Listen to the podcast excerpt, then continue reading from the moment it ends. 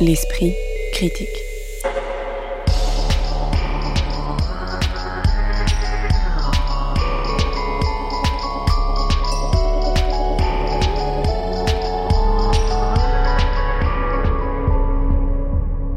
Mediapart. J'ai été violé par un comédien de la comédie française pendant le premier confinement, pendant que je faisais un malaise. C'est ainsi que débutait le témoignage sur les réseaux sociaux de Marie Coquille Chambel, qui tient un vlog sur le théâtre, et se trouve à l'origine du mouvement MeToo Théâtre, qui ébranle aujourd'hui le monde du spectacle, quatre ans après être parti de l'univers du cinéma et des révélations sur Harvey Weinstein. Mais cette nouvelle vague de témoignages se heurte à des réactions particulièrement vindicatives, et le sujet n'a sans doute pas fini de résonner. Sans prétendre en faire ici un traitement exhaustif, il nous semblait quand même nécessaire, avant de lancer notre table ronde critique, autour de trois spectacles de revenir sur ce moment et sa spécificité, Caroline Châtelet. Euh, ce sujet tout Théâtre est donc un sujet éminemment complexe qu'il est difficile euh, d'aborder comme ça en une, en une poignée de minutes sans risquer de seulement ajouter au brouhaha ambiant. Que je pourrais en dire, ce serait euh, une remarque et un point euh, sur, euh, sur une question plus spécifique. Donc la remarque, c'est qu'il est difficile de ne pas voir dans ce retard à l'allumage une spécificité du chant théâtral, c'est-à-dire un, un, monde professionnel qui est quand même dominé par le déni quant au rapport de domination, de classe et de genre qui le traverse. C'est un monde qui se pense très souvent comme un bastion de l'avant-garde sans jamais s'interroger sur quelle garde il précède. Le point sur lequel euh, j'aurais aimé euh, revenir, c'est euh, sur le cas de Wajdi Mouawad. Donc, le directeur du Théâtre national de la Colline et metteur en scène a programmé cette saison le metteur en scène Jean-Pierre Barrault, qui a fait lui l'objet d'une plainte pour agression, une plainte qui a été classée sans suite. Euh, je précise que les plaintes sont classées sans suite dans 97% des cas dans les affaires de viol. Et Wajdi Mouawad programme également cette saison Bertrand Cantat au titre de compositeur de la bande sonore du spectacle Mère que Mouawad monte. Donc ces choix ont suscité nombre de protestations. Euh, alors je ne vais pas aborder ici les attaques de personnes considérant que manifester son désaccord quant à un choix de programmation et se substituer à la justice alors que parfois ça peut être juste l'expression d'une conviction. Je ne vais pas évoquer la différence entre les deux artistes, l'un condamné, l'autre n'ayant pas été jugé. Je ne vais pas me lancer dans cette question de double peine, alors qu'il s'agit de s'interroger aussi sur le statut d'artiste et donc de personnalité publique et aussi des valeurs à laquelle cette position renvoie.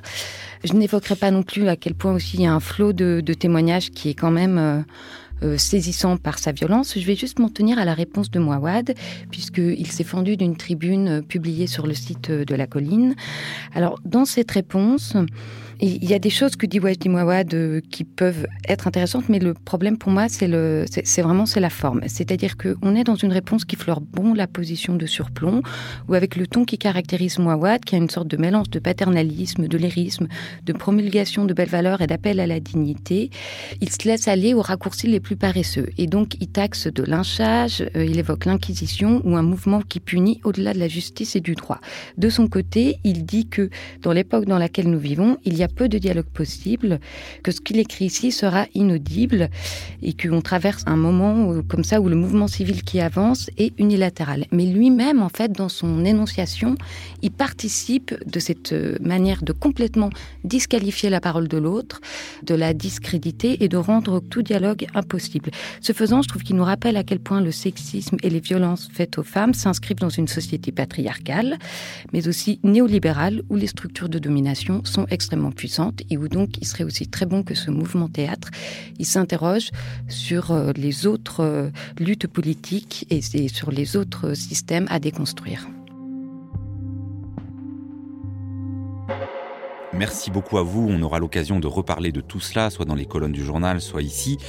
Mais en attendant, je vous propose qu'on ouvre notre discussion critique qui nous mènera de l'Allemagne des années 70 avec 8 heures ne font pas un jour, mise en scène par Julie Deliquet, à partir d'une série télévisée de Rainer Fassbinder, jusqu'à la petite ville israélienne de Netanya, décor de la pièce The Jewish Hour de Yuval Rosman, en passant par la Russie de la fin du 19e siècle ou du début du 21e siècle. C'est parfois difficile à savoir dans la mise en scène des frères Karamazov proposés par Sylvain Creusevaux.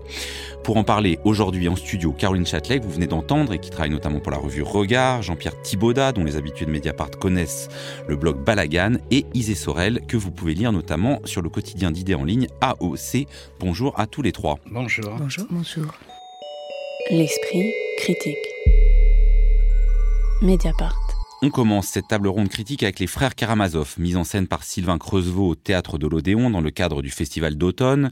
C'est un spectacle difficile à décrire en quelques mots en raison autant de sa richesse scénographique que de son objet, le roman Fleuve qui fut aussi le dernier écrit par Dostoïevski.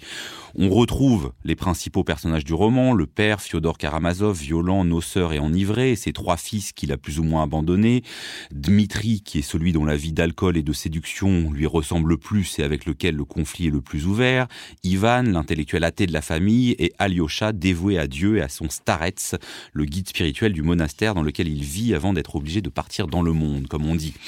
Apparaissent aussi, hein, sous les traits d'acteurs et d'actrices, toutes et tous meilleurs les uns que les autres, à mon avis, notamment Grushenka, décrite comme une angeleuse sous le charme de laquelle succombe à la fois Dmitri et son père, Katerina, fiancée à Dmitri, mais dont s'éprend son frère Ivan, ou encore le quatrième frère Karamazov, le bâtard baptisé Smerdiakov, dont Fyodor Karamazov a fait son serviteur. Je m'arrête là, hein, ce serait déjà trop long, mais là on peut dire que quand même l'intrigue suit aussi celle du roman et de ses différentes parties, avec le parricide de Fyodor Karamazov, puis le procès de Dmitri accusé du meurtre de son père. Mais à partir de là, Sylvain Creusevaux ne restitue pas l'ensemble du texte traduit en français par André Markovitch. Il tranche, il choisit, il accélère, il ajoute parfois, afin de proposer un spectacle à la fois profus et maîtrisé, comique et tragique, et prenant pied dans une Russie qui pourrait être aussi bien celle du tsar Alexandre II que celle de Vladimir Poutine. Avant peut-être de parler de la mise en scène ou pour commencer à en parler, est-ce qu'on peut vraiment euh, dire qu'il s'agit d'une adaptation du texte de Dostoevsky ou est-ce qu'au fond le terme adaptation est, est pas assez précis pour euh, euh, décrire euh, Isée Sorel ce que fait là Sylvain Creusevaux avec le texte. Mais Sylvain Creusevaux, il a, tendance à dire qu'il cherche à dostoïevskiser le, le, théâtre, à savoir plutôt en, garder l'esprit que, que, la lettre, parce que bien sûr, ça semble un défi assez insurmontable de traduire 1300 pages en 3 heures et demie, puisque là, il ne, voulait pas faire 4 heures de spectacle, parce que ces comédiens, comme vous, vous l'avez dit, sont excellents, mais c'est un peu un théâtre euh, cardiaque comme ça, incandescent, et donc ça provoque évidemment un épuisement non seulement de spectateurs, mais lui, il pense surtout à, ses acteurs. Mais euh, adaptation, euh, je pense, du moins, en, tout cas, il essaye de traduire. c'est ça que moi je trouve intéressant toute, euh, enfin disons le, roman en utilisant tous les signes possibles du théâtre et pas seulement en mettant euh, en jeu euh, les dialogues hein, parce que voilà on a eu tendance à dire que ah, c'est génial Dostoïevski comme c'est que des dialogues on aurait juste à les mettre comme ça sur scène et, et, ça suffirait à faire théâtre. Et lui au contraire je trouve vous avez parlé en effet des, références à la Russie contemporaine il, réussit à, mettre à jour voilà ce qui peut aussi nous parler dans, dans ce texte là en utilisant toutes les ressources de la mise en scène, du décor, des costumes. Hein, quand on voit le père, Fyodor, euh, débauché dans, dans, le roman, là, il devient une espèce de, euh, de playboy euh, un peu sur le retour, euh, vieillissant. Patron de boîte de nuit de, ou de striptease, on ne sait pas exactement. Voilà, avec sa veste en cuir bleu, violette. Et, et, donc, je pense que l'adaptation passe aussi par là. Pour décrire ce que Sylvain Creusevaux fait avec le texte de Dostoïevski, vous avez, Jean-Pierre Thibaudat, a été chercher un mot kabajouti. Oui, c'est pas, c'est un mot que Creusot a trouvé. Euh, Mais qu'il faut définir. Moi, je l'avais jamais entendu. D'après le, le, grand Robert, ça vient de kaba et de jouki, c'est dire ajouter.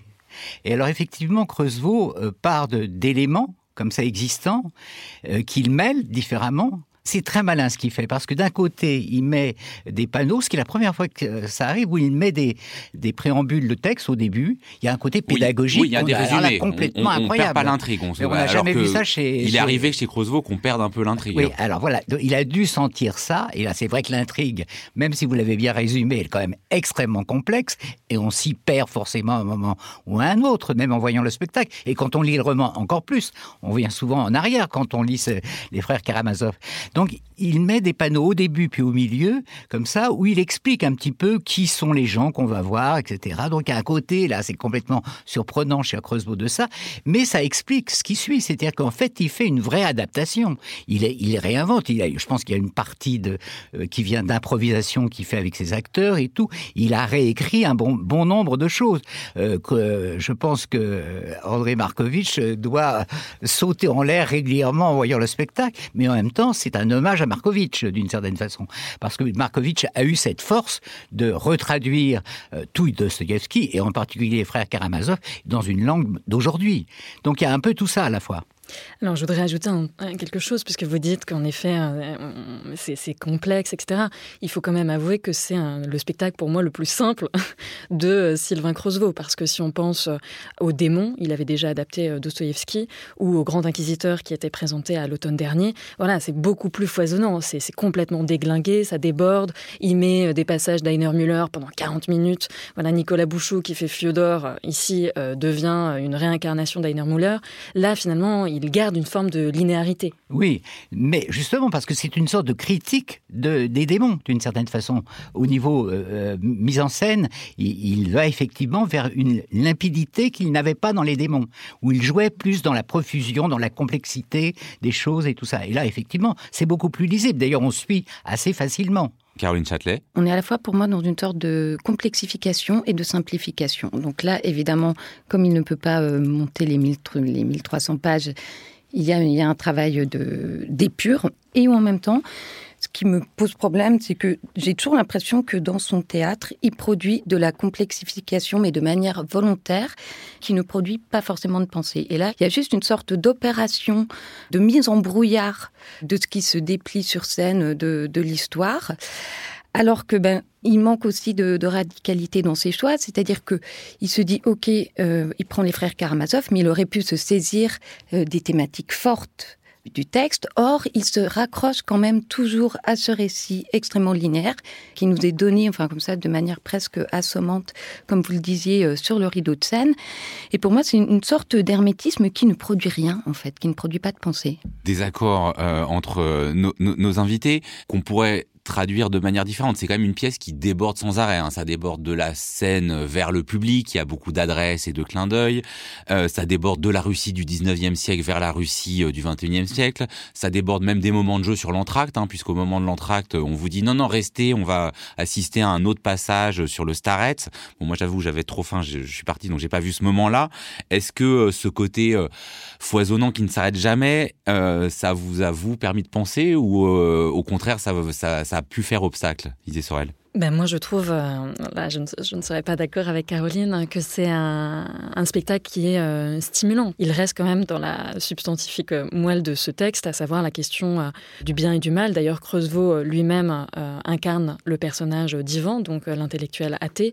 Et je pense que c'est cette question aussi qui obsède à la fois le personnage, mais peut-être aussi Creusevaux, mais là, je, je m'aventure peut-être, à savoir bah, comment faire pour vivre dans un monde invivable. Disons que c'est au départ la, question euh, chrétienne à savoir que faire, comment penser euh, la, théodicité, l'existence de Dieu et en même temps euh, celle du mal, et qui s'incarne ici avec la présence de l'enfant, la mort de, l'enfant Ilyusha, qui est presque mort de, honte.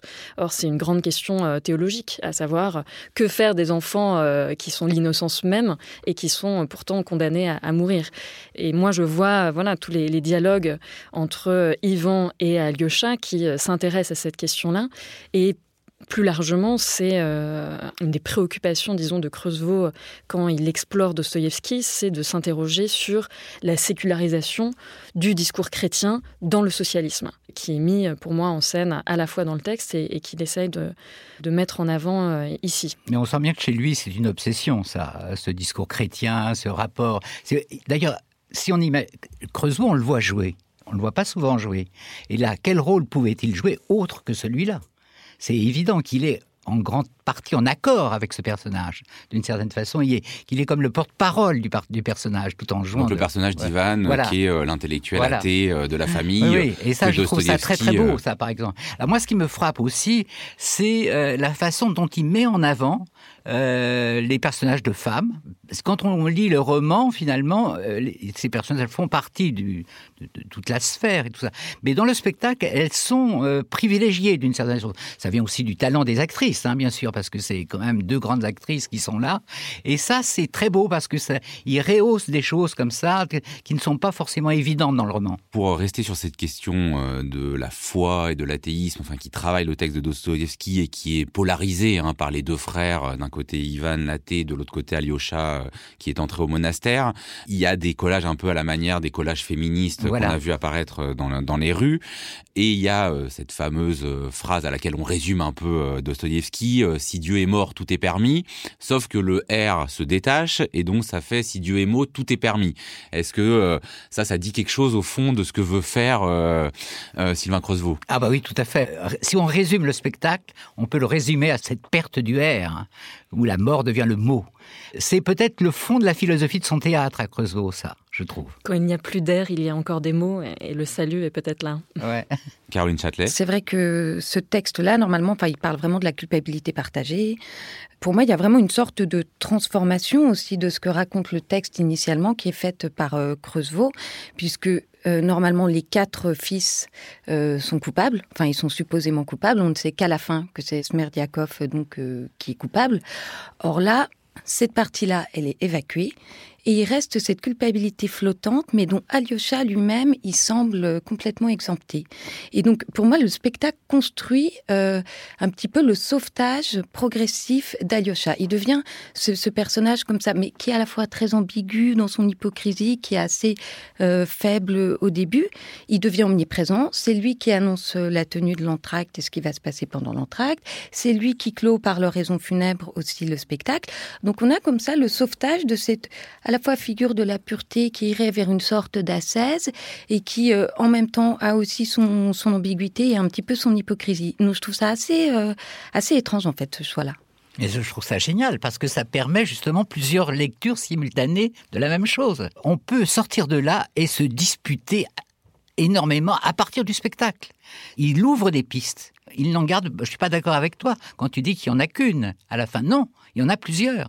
Il y a plusieurs pistes. Et c'est ça qui est beau, c'est qu'il il, donne sa chance à chacun des personnages et, dans, un sens à chacun des comédiens aussi. Isée Sorel. Je ne sais pas s'il sauve, mais en tout cas, il y a une lecture qu'il fait de Dostoïevski qui me paraît intéressante. C'est la, place du rire euh, qu'il fait entendre euh, à la fois dans les démons. Oui, c'est ça. Il y a quand même une dimension farcesque qu'on ne repère pas a priori. Enfin, moi, en tout cas, dans mes souvenirs de lecture scolaire euh, des frères Karamazov. Il y a notamment cet épisode avec le Starets euh, Zosima, où euh, il y a, c'est écrit ainsi euh, dans, dans, le livre que le cadavre qui devrait être en odeur de sainteté empeste, et ça permet voilà des petites incartades, incartades pardon, bouffonnes au sein de toutes ces grandes questions existentielles hein, qui pourraient être un peu pesantes aussi. Caroline Châtelet. Oui, mais ce, ce désir aussi comme ça de, de travailler la farce et le bouffon, elle est mis en place de manière extrêmement appuyée, alors que ça pourrait être fait de manière beaucoup plus subtile donc on passe juste de séquences qui sont majoritairement des séquences dialoguées où là, on est dans quelque chose de très caricatural qui est là pour susciter le rire, mais où il n'y a pas tellement de finesse ni de subtilité de jeu, alors que ce sont tous de très bons comédiens, à des séquences où là, on va avoir une personne qui va parler, ça va être euh, une oraison funèbre, une, plaidoirie, où là, ça va être un monologue, et où là, il y a une pensée qui est assénée. Et je trouve qu'après, il n'y a rien dans la dramaturgie aussi qui vient mettre en, dialogue ou en dissensus ces, moments où cette parole est donnée. Donc, je, trouve même en termes de construction, moi, je trouve pas ça très intelligent ni très subtil. Mais il y a une chose qui est importante, je crois, chez lui, toujours, c'est euh, qu'il met dans le spectacle le plaisir des répétitions on voit les acteurs. Je ne l'ai pas ressenti. Ah, moi, je le ressens tout, le temps, tout le temps, et pas seulement dans ce spectacle, dans les autres aussi. Ce, plaisir qu'ils ont eu à jouer, à inventer, à plaisanter, à faire n'importe quoi et tout ça. Bon, tout ça, ils recadrent complètement, et c'est là que le cabajouti dont on parlait tout à l'heure arrive, parce qu'il recolle les morceaux comme ça. Oui, effectivement, il reste quelque chose dans le jeu d'une liberté dont on sent qu'elle aurait pu être euh, au moment de la répétition, mais qu'elle ne devrait pas être présente sur scène et dont il garde quelque, chose. Voilà. Il y a une autre question que vous avez quand même euh, commencé à aborder, mais euh, qu'il faut peut-être euh, poser de manière plus plus frontale, plus explicite. C'est que donc, à travers les costumes, le fait que les personnages ont des téléphones, peuvent se filmer, on est dans un registre assez moderne. Et qu'à un moment, il est même difficile de ne pas faire le lien entre le procès de Dmitri à l'intérieur de sa cage et les images qu'on a eues d'Alexis Navalny, le principal opposant de Poutine, d'autant que à ce moment, il y a un écran qui, dans le fond, voit défiler un camailleux d'images avec notamment Poutine en hockeyeur sur glace et d'ailleurs des photos de Navalny et puis des émeutes type Pussy Riot. Est-ce que ça, cette présentification du texte, ça fonctionne pour vous jusqu'au bout? Est-ce que euh, des fois c'est peut-être un peu trop appuyé, cette manière de nous plonger à la fois dans la Russie du 19e et dans la Russie du 21e siècle Lisez Sorel? De mon côté, c'est pas la chose qui m'intéresse le plus, disons. Je trouve que c'est, ça reste un peu de, l'ordre euh, du, clin d'œil. Quand il y a en effet euh, cet écran euh, où, il y a vraiment une sorte de montage, en, une mise en parallèle très Des directe. images, toutes les, toutes les clichés qu'on peut voir sur la Russie. Hein, le, porno, les grosses voitures, les poussières à yacht, Poutine, enfin voilà. Exactement. Et pour moi, ça, il, il n'en fait finalement pas grand-chose. Jean-Pierre Thibaudat mais je pense que pour euh, moi qui ai vécu en Russie, voir des images comme ça, c'est très présent, c'est très parce que c'est ça la réalité des prisons russes, c'est la cage, c'est la cage. Et donc, euh, je comprends qu'il ait, eu envie de, montrer ça. Et alors, moi aussi, dans toutes ces images, je me dis, mais tout ça, c'est le patron de la boîte de nuit qui nous envoie tout ça. Il, y a, un côté mise en scène intérieur à l'intérieur du spectacle, où on voit que le personnage qu'incarne Bouchot, euh, d'une façon magnifique comme tous les autres, hein, ils sont tous formidables, les acteurs là-dedans, c'est comme s'il appelait ce commentaire-là. Voilà. Isée Sorel d'un mot, pour moi, c'est aussi montrer, enfin toutes ces images, la faillite euh, de l'histoire politique de la gauche des dernières années, où euh, on y aurait quoi comme solution? Seulement le retour du religieux, ou alors euh, se vautrer, disons, dans le porno et les grosses voitures? Les frères Karamazov, mis en scène par Sylvain Creusevaux, cela a été créé en juillet 2021 au Centre dramatique du Limousin. C'est visible à l'Odéon Théâtre de l'Europe jusqu'au 13 novembre, avant de tourner dans plusieurs villes de France, notamment Strasbourg, Brive, Montpellier, La Rochelle ou Annecy.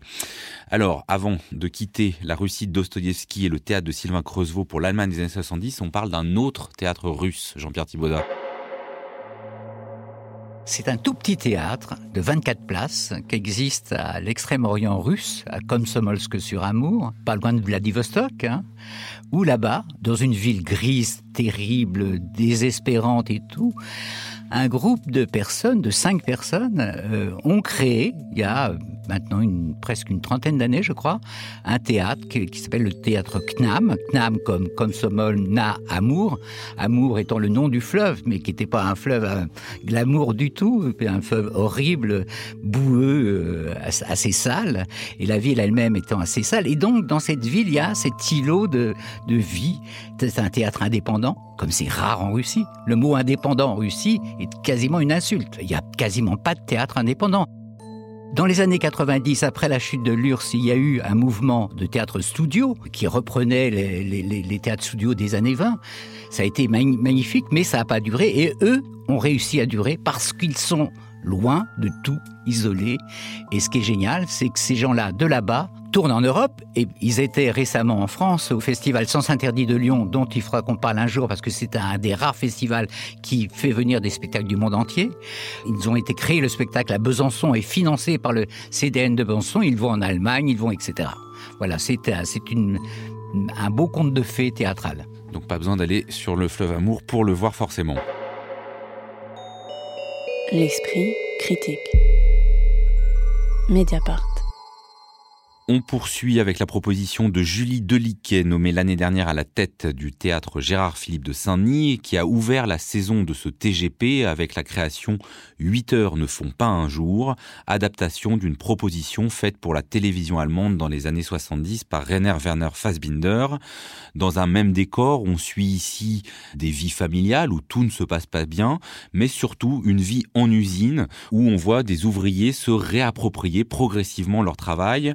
Euh, pour commencer, avez-vous compris ce geste euh, assez paradoxal de monter au théâtre, ce qui est à l'origine une commande d'une série faite à Fassbinder par la télévision allemande et qu'il accepte précisément pour toucher un public qui ne va pas voir ses films ni ses pièces de théâtre? Moi, c'est plus euh, m'interroger sur, sur ce désir de vouloir reprendre cette série grand public pour la mettre au théâtre en ce moment, enfin, dont la portée subversive est, pas forcément apparente, c'est le moins qu'on puisse dire. Ça serait intéressant d'ailleurs de la, mettre en regard avec le spectacle 7 minutes, qui pour le coup prenait un tournant politique dissensuel. Donc spectacle de Maëlle Poésie qui était présenté. Une pièce de Bassini, oui. Je pense que bah, c'est Julie Deliquet, elle a tendance à dire qu'elle elle avait la passion du cinéma, mais que son, sa passion aussi des arts appliqués l'a menée vers la scénographie et qu'elle a pu relier tous ses centres d'intérêt par le théâtre. Et là, c'est aussi un peu ce qu'elle fait en retrouvant surtout la, la joie de la troupe. Moi, en tout cas, c'est ça qui m'a dans ce spectacle. Caroline Châtelet, sur euh, quand même cette question parce que effectivement hein, Julie Doliquet est, une habituée de l'adaptation sur les planches euh, d'éléments euh, venant du cinéma mais là c'est quand même particulier c'est-à-dire que vraiment Fassbinder le fait parce qu'il trouve que personne ne vient, pas assez de gens en tout cas, viennent voir son théâtre. Oui, et c'est Fassbinder le fait, en plus en produisant un texte qui n'a pas du tout l'âpreté euh, d'autres de ses écrits. Donc le fait que Julie Deliquet aille vers ce texte-là, enfin vers cet écrit-là de, de Fassbinder n'est pas anodin et nous raconte aussi peut-être quelque chose sur son projet de théâtre, qui est un projet d'être euh, certainement très rassembleur, euh, très grand public, et, c'est quelque chose aussi qui se démontre au fil du spectacle. Et sachant aussi peut-être qu'il y a cette question de, la série, cette question de l'écriture même de la série qui induit aussi euh, des procédés narratifs euh, où on va s'attacher au personnage, où on est peut-être plus sur l'émotion. Donc je pense qu'il y a aussi tout ça qui se retrouve euh, dans, enfin, sur scène. Oui, moi je pense que ça, elle le met à distance assez bien, et qu'elle avait envie de... On sent très bien que pour ouvrir le théâtre de Gérard-Philippe de Saint-Denis, où elle arrive, elle avait envie de quelque chose de rassembleur. Ça, je suis d'accord avec toi quand tu dis ça. Mais elle avait envie d'un collectif. Elle avait envie de mettre beaucoup de gens sur scène. C'est très beau parce que toute la troupe qu'elle a rassemblée depuis le début, en fait, quand ils ont fondé un, groupe de d'acteurs dans un garage parce qu'ils étaient un peu insatisfaits de, ce qui se faisait, qu'ils ont commencé à faire des spectacles à partir de textes de théâtre. Ils ont monté une pièce de Jean-Luc Lagarce, ils ont une pièce de Brecht, euh, La Noce. Euh, et puis ils ont commencé à écrire et tout ça. Bon, et après est venu le cinéma. Après, dans un deuxième temps. Et là, il y a une, y a une sorte de synthèse extraordinaire, je trouve, à, travers tout ça. Alors, on, voit bien les intentions de Julie Deliquet. Euh, moi, je m'interroge quand même sur le, est-ce qu'elles sont, euh, est-ce que la pièce qui nous est montrée est à la hauteur de ses intentions et de ses ambitions? Elle dit notamment que donc elle, elle ne fait pas de différence entre euh, un scénario, une pièce ou une écriture de plateau, parce que ce qui l'intéresse, c'est les dialogues et l'oralité. Est-ce que bah, ces dialogues, ils vous semble euh, à la hauteur de ce qu'elle cherche parce que moi j'ai trouvé qu'il y avait aussi un jeu très naturaliste, très peu interrogé qui m'a quand même questionné sur la manière de faire entendre ce que vous dites bien, c'est-à-dire à la fois une histoire convoquée par le fait d'être au théâtre Gérard Philippe et une histoire convoquée par ce qu'elle a elle-même fait. Moi, j'ai quand même été assez séduite euh, par le jeu. Euh, j'ai pas trouvé que ces trois heures étaient du tout pesantes. Euh, on passe un moment agréable et il y a une volonté revendiquée de, de, représenter l'utopie. Hein. C'est Heiner Müller qui disait peut-être que le théâtre est le dernier de l'utopie. Et là, après la période aussi qu'on a vécue, ces mois de, confinement et autres, il y a, y a cette joie pour moi qui s'exprime au plateau. Après, c'est vrai que peut-être la, qualité des dialogues n'est pas au rendez-vous et c'est là où on voit que c'est un des travers d'une adaptation du, cinéma aussi, puisqu'au cinéma, la réponse se fait aussi par tous les moyens de, euh, spécifiques au cinéma qui peuvent manquer un peu, euh, un peu ici. Dans le livret euh, du spectateur, Julie Deluquet, elle parle du fait d'avoir adapté une histoire un peu surannée euh, moi, c'est vrai que j'ai trouvé ça un peu vieilli, y compris dans la manière de représenter l'utopie, en, allant rechercher les expériences autogestionnaires des années 70. Alors, elle dit à un moment, oui, l'idée, c'est pas de nous tendre un miroir, c'est euh, de faire une fable. Mais atteindre le niveau de la fable, ça suppose euh, quand même quelque chose d'assez compliqué. Est-ce que pour vous, Caroline Châtelet, on atteint le niveau de la fable, ou est-ce que cette volonté de faire de cette histoire située dans une usine avec des ouvriers qui protestent par différents moyens, hein, il y a d'abord d'abord euh, la protestation, puis le sabotage, puis la grève, puis l'autogestion. Est-ce que euh, elle réussit cette ambition? Hélas, non. On peut dire certes qu'il y a un très beau travail de troupe. Au niveau formel, il y a quelque chose de très beau, très soigné. Il y a une vraie fluidité dans les enchaînements d'une séquence à l'autre, avec des jeux de lumière, avec cette scénographie qui est à la fois euh, usine et espace de vie quotidienne qui raconte aussi à quel point le travail est connecté et euh, contamine euh, la, vie de cette famille. Mais après, le propos est d'une indigence terrible et surtout cette joliesse qui au final n'est pas réaliste. C'est-à-dire qu'on est dans une sorte de représentation cliché avec des personnages stéréotypés. Ben, cette joliesse, ça neutralise absolument tout discours ou toute tentative de, discours politique. Mais c'est pas du tout son intention. Justement, n'a pas du tout l'intention de faire ça. Peu me chaud que ce ne soit pas son projet. En fait, la question, c'est qu'est-ce que ce spectacle produit.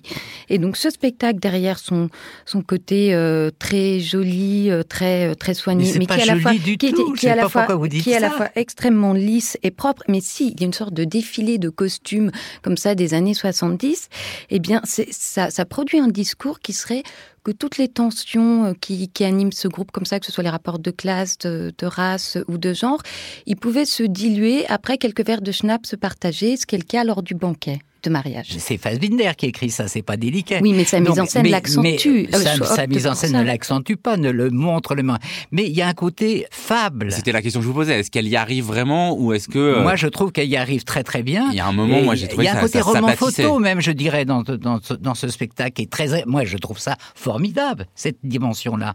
Effectivement, on est dans une sorte d'utopie passée comme ça, un, un peu glamour et tout ça. Mais c'est et alors? Vintage plus que glamour, je dirais. Elle dit quand même dans le livret qui accompagne la pièce qu'elle a voulu faire quelque chose de moins familial que, par exemple, un conte de Noël, de s'intéresser à la dimension plus politique. Et dans, euh, par rapport au travail euh, télévisuel de Fassbinder, où euh, il y a beaucoup de choses sur les questions familiales et des choses sur l'usine, elle a c'est centré sur la ligne de l'usine. Ça veut bien dire qu'elle veut en tout cas tirer euh, l'œuvre de Fassbinder vers le côté politique. Moi, je suis pas d'accord. Je pense qu'il y a justement un équilibrage très beau dans, dans, le spectacle entre le côté usine et le côté famille. Ça, on passe de l'un à l'autre tout le temps, tout le temps, tout le temps, et ça, c'est très bien. Ça, ouais, vous trouvez que cet équilibre, ah ouais, est bien fait Moi, je trouve ça très, très, très agréable.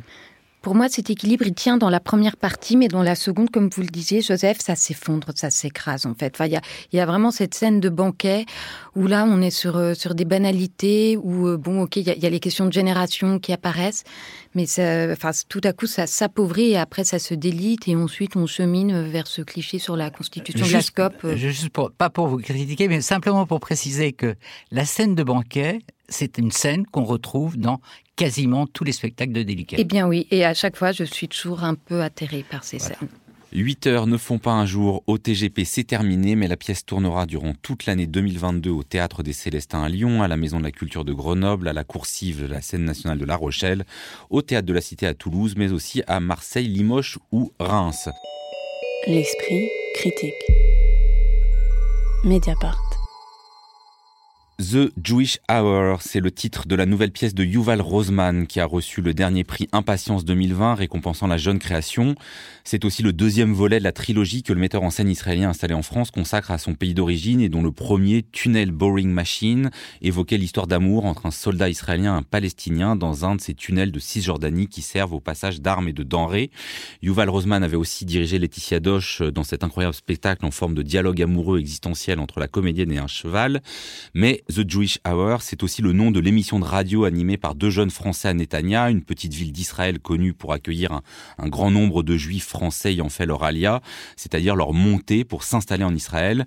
Une émission en forme de Jewish ou Israeli Pride qui convoque dans le studio différents invités incarnés par le même acteur, jouant successivement un rabbin, un sportif et même Bernard-Henri Lévy.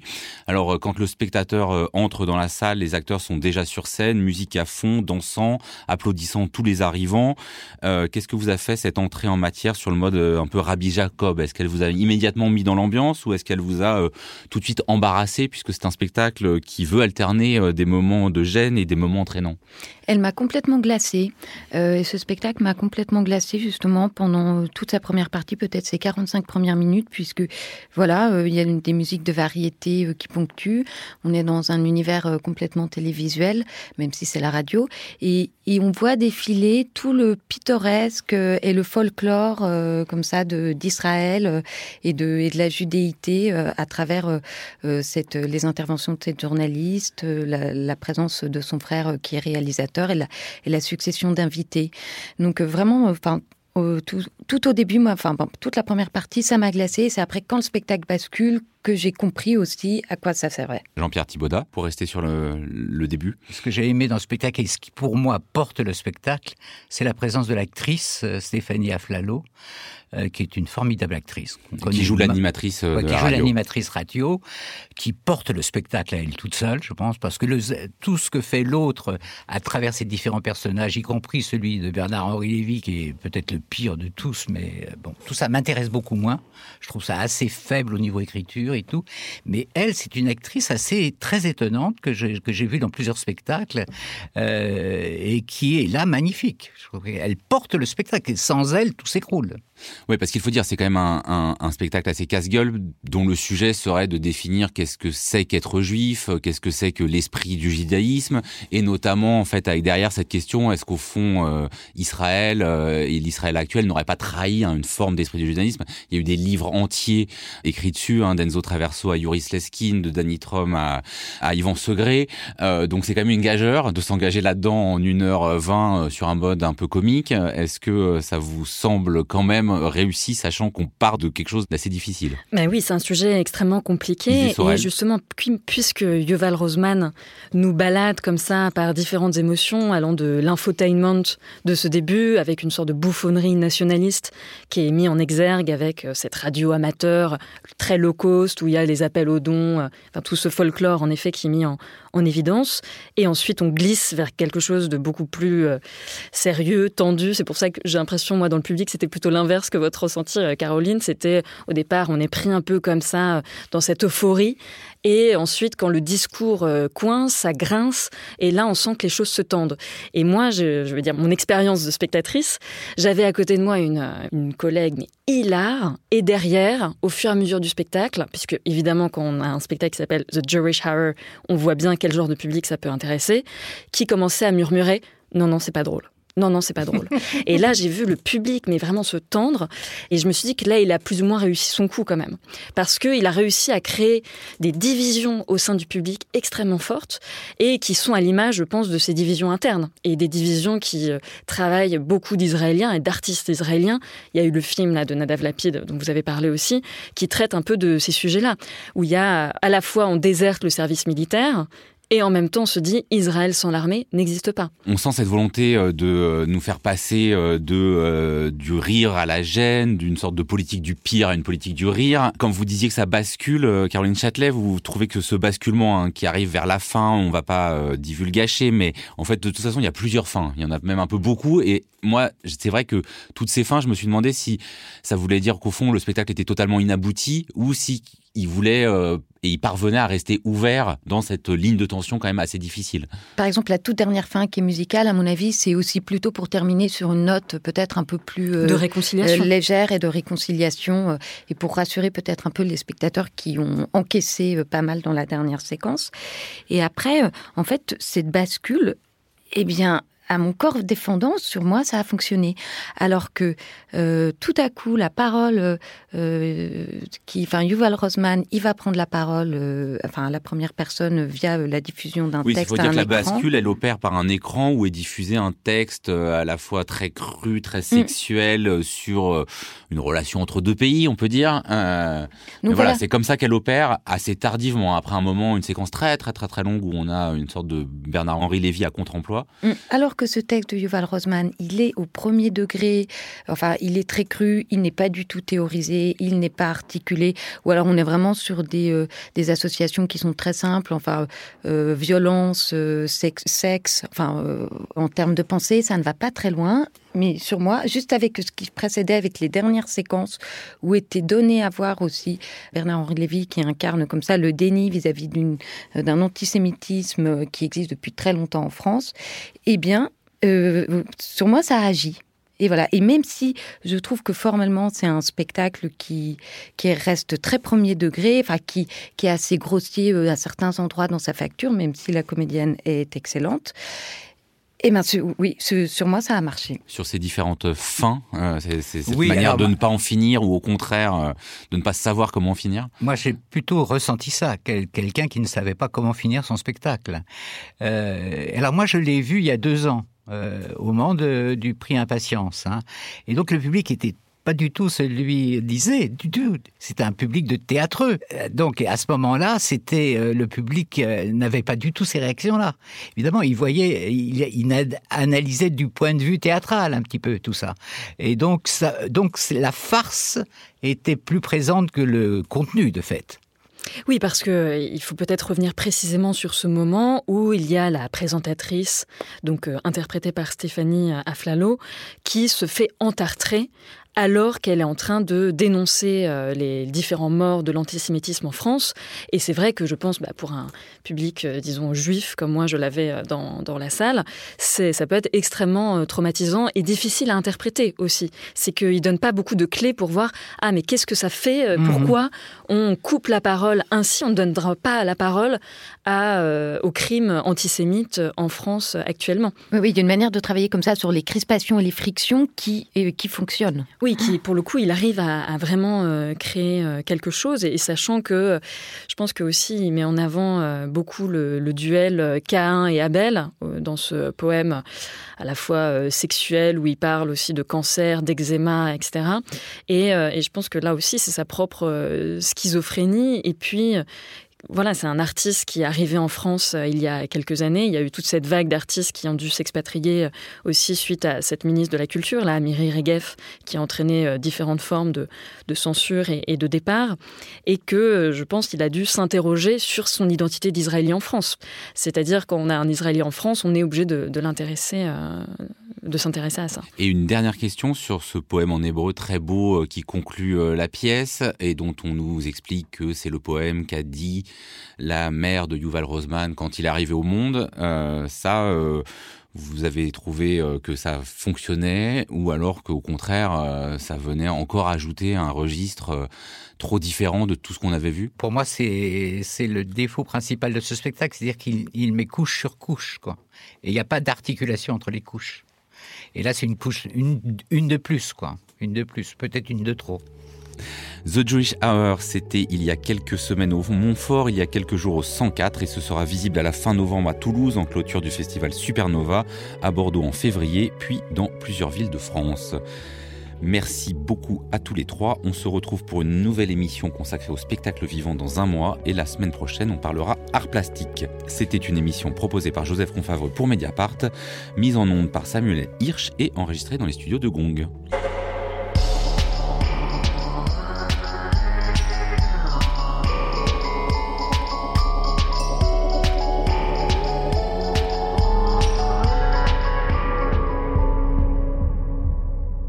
L'esprit critique. Mediapart.